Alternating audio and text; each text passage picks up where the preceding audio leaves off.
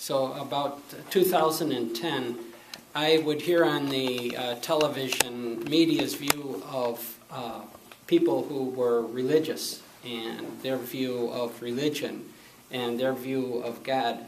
And I had a sense that it was very different from what the common person like myself, their view of God. So I thought to myself, wouldn't it be cool if I could get 100 people to just tell us a, a God story? The human spirit uh, is uh, edified by story, and so just hear story instead of theory. And that might get us to understand what is actually going on. So in 2010, uh, I had I was walking from St. Paul of the Cross Church on a Saturday morning with a prospective presenter over to Panera. And it was a cold, wintry day. The winds were blowing, and it was it was not was not pleasant outside. Well, about two months before that, I had been lecturing at Mass, and you're supposed to make eye contact with everybody in the audience. And I noticed this one person who, by her demeanor, I thought to myself, wow, that person is really devoted. I didn't know who she was. But then I made it my business to ask her if she would present in the seminar series, and I was astounded when she said, absolutely not. Because I said, why? She said, well, I'm just an accountant. What would you want with an, an accountant? And I, you know, I meekly said, you know, you know, I tried to do as good as I can, did, did as good as I could. But um, uh, as a result of that, though, we did start a little relationship. And about uh, maybe two weeks later, she told me after Mass that there was a healing service going on uh, at a particular church and asked me, you know, why don't you go? So I invited Marianne my wife, and she invited Jackie, her, her friend, and we went. And uh, the lady presenter, she went on her own, so it wasn't like, you know, we're just kind of like getting to know each other a bit. So we go up before the, uh, the healing priest, and um, he lays his hands on Marianne. She goes down. And Jackie and I are like, holy cow, nothing happened to us. And we're off on the side looking at her. It took a long time for her to get up. So after an experience like that, that broke the ice more with this lady too. And uh, then about two weeks later, I, you know, I could see what a truly spiritual person she was, and I asked her if she would meet with me, and she said that she would. So on our way over to Panera, uh, she started to tell me her story, and uh, as she told it to me, tears were streaming down my face. And by the time we got to Panera, neither one of us would go inside, even though the wind is blowing and it's freezing cold, because what she was saying was so significant. And I had a distinct feeling that she had never told her story, her spiritual story, to another person. And more than that, nobody had ever asked her. And um, she did end up presenting in the seminar series, and her talk is A Rose for Gospa uh, Gospa is Croatian for the Blessed Mother. And um, uh, some people have a, uh, uh you know, she, we, we, we, excuse me, we corresponded uh, back and forth by email as it came closer for her time to present. And she sent me an email and she said, You know, I'm afraid to present, but I am not going to let my fear keep me from talking about my God. I have an awesome God, and I want to talk about him. And she went on from there to get a master's degree in theology. And at this day and time, she is teaching uh, grade school theology. Uh, so here's a person, you, you have a stopgap. What, one of the things that I find is that some people have a stopgap. It's like a fuse or a circuit breaker that if they cross this boundary and talk about this spiritual matter, it would feel like it'd be blowing a fuse. And she had um, overcome that, and uh, but uh, I had another presenter who uh, we met, but uh, he never did present in the seminar series. But I learned as much from him as those who do. And he started out our conversation by saying, before God, I am an honest man. And I thought about that And I thought how real that was. Because he was integrating his spiritual life with his everyday life. And he was drawing God into the conversation. And those words stuck with me. And from time to time, I'll use those words myself on an important occasion. The presenters in the seminar series, has, seminar series have given me sticky information. There has not been a presenter that I didn't get sticky information from. I remember the first presenter that I got who uh, told me he, he, he presented in the seminar series, but he had just recently retired. And he told me that in his retirement, he would uh, do two things every day he would witness beauty, like a sunset or a beautiful tree, take it in, and he would give candy to someone. And by candy, he meant that he would do something that they would appreciate that he was doing. So every person uh, gave, had, gave, gave me sticky information. And every person, I found this out, that every person has a story. There is no person who does not have a story. On my own, I would talk to people, and I have spoken to agnostics and atheists, and you have to phrase the question the right way. I said, um, Do you uh, believe in a caring presence outside of yourself? Oh, yes, they do. So, and then they would tell you a story about something that serendipitous happened that they can't explain. So, again, the human spirit is uh, craving to, to come to God, and um, it's, uh, it's universal. Um, the tears that I told you about that I had when I was talking to uh, the presenter about um, when she was telling me her story about Gospa. Um, what I do is I use a protocol. It took me a while to figure out how to get the story out of a person. So, what I ended up doing was I say, Do you find in your workaday experience that from time to time you provide extreme value? And then they would say yes, and then I'd ask them to tell me a concrete example, and then that would become their story. So the seminar series is about stories. In about half of the cases, when they would tell me their story, uh, I would be moved to tears because um, I would say, Did you feel a sense of humility at the same time that you provided extreme value? And they would say, Yes. And I would say, Well, I submit to you that when, when we're in the presence of God, we feel small. And it's a gift that God gives us that we might know that we are not alone. Because even under the best of circumstances, you could never accomplish all that was accomplished. And um, so another common thing that I, common theme that I find is uh, a palpable compassion. And uh, the sacramental life leads to compassion for others. And more than any other characteristic through these talks, uh, caring for others is something that comes about. I had one man who taught a, uh, a quality control uh, class in his uh, factory, and he made the invitation open for education to anybody in the factory. And one day he came into the uh, room where they were doing the training, and on the board it said, I am somebody. So his compassion for these people, he, he, he started to view people in a different way. Tragedies. Every parish has a tragedy has more than one tragedy, uh, whether it's the sudden death of a spouse in a young, loving family, the unexpected death of a child, a tragic illness striking an innocent person.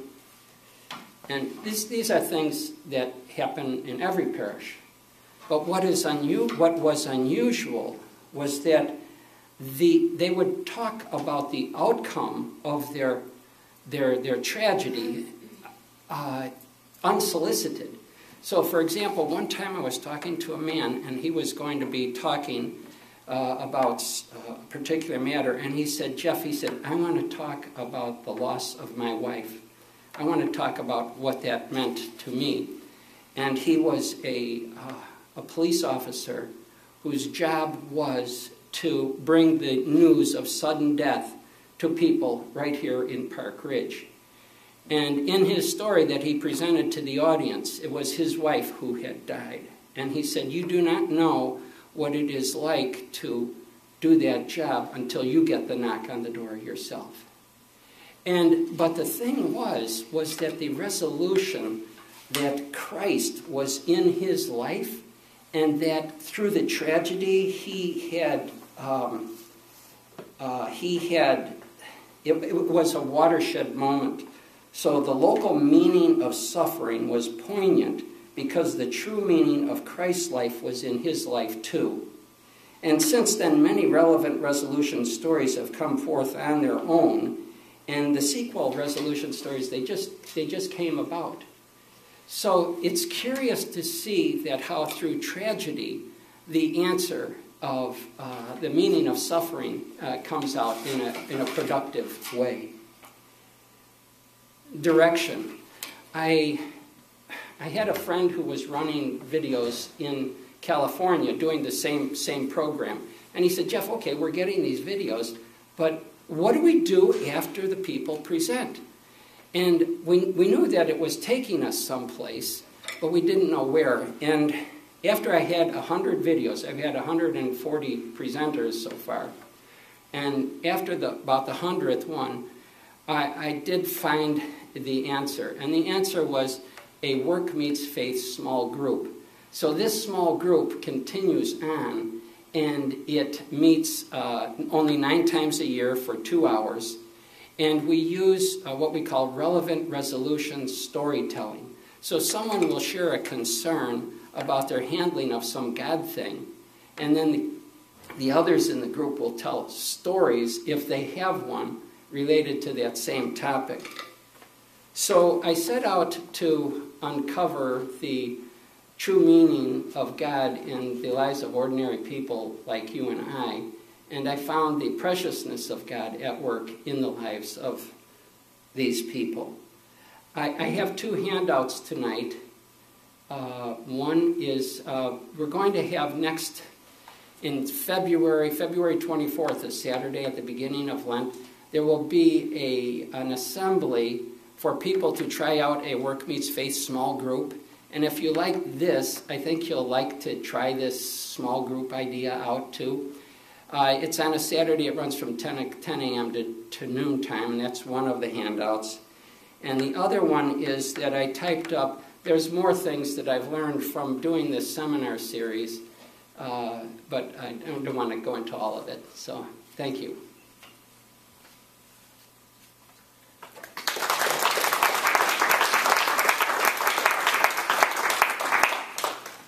Does anybody have any questions?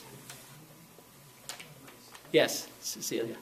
I'd actually like to ask this question of all three of our presenters. I'm wondering if your individual faith journeys have had an impact on your family as well, your children, or your spouses. Barb? Uh, Well, I'd have to say, uh, yeah, when I talk about, you know, uh, feeling that peace and everything else, um, one of my sons is here. Um, it, it, it's it's a big deal in a family going through that, and yes, it gets you closer, and you um, you know you, you really prioritize uh, the things that are most important. So yes, for us it was as a family, absolutely. How about you, Jeff? I, I, I also had breast cancer. Yeah, Yeah. there's a few of us here actually. How about you, Jeff? I'm single, and I have a small family. I have my brother and um, my two nephews, and I adore Justin and Stephen. And they're they're crazy teenagers right now. They're 17, seniors in high school, and I have been trying to find a way that I can relate to them with referring to things of God because they've changed from when I left, when I used to talk to them. And it's kind of difficult for me to do that, but I pray that I can reach them because I would like to see them get more involved in the church. they've never really been churchgoers, my brother's family. My brother and I were raised Catholic. We went to uh, Catholic elementary school in uh, St. Zachary's in Des Plaines. And my brother got turned off by something that happened in the church, and he never really went back. And basically, the, kind of the same thing happened with me. And I wanted to come back because I felt that it was going to be the best thing I could do to save my soul. Uh, my answer would be that uh, the seminar series has profoundly changed my life. And to the degree that I have changed and changed, changed for the better, then it may impact my family. But there's nothing direct or overt uh, that I can point to that said, you know, here's the change. Any other questions? Thanks. How did you come up with the idea of the concept?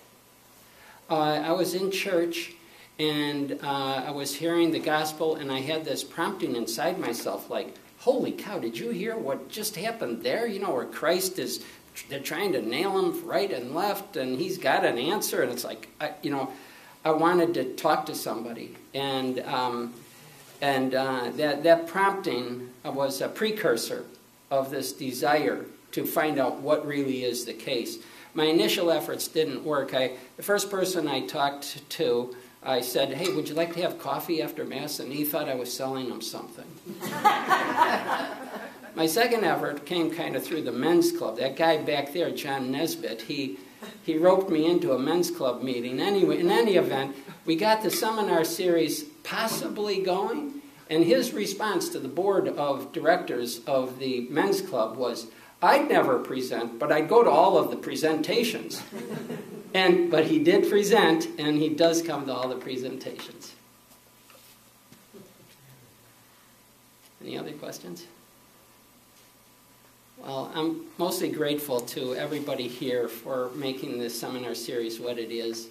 And if you know of a person uh, who would make a good presenter, or if you yourself feel like you would like to present, please send an email to Maureen. Maureen has done an amazing job at uh, there's a lot that goes on behind the scenes to end up we end up with these videos at Loquay TV and you can see these hundred stories. If you want to know the stories that I cried about, uh, there's a uh, faith enrichment category that's called Presence of God. And I thought, you know, that would be more palpable, the real presence of God. Those that hit, that, and all the ones that are like that will come up. But in any event, Maureen has done a terrific job at learning these, uh, these, these steps. And, uh, but she is not a salesperson. and so she said, You feed me names. And she knows how to interview the people and uh, does a great job. Uh, so, but at this point, I feel like God is calling me not to do this. God is calling me to have others do this. And isn't this what we're called to do anyway? So I'm depending upon you. We're going through a transition here. Anything else? Well, thank you. Thank you so much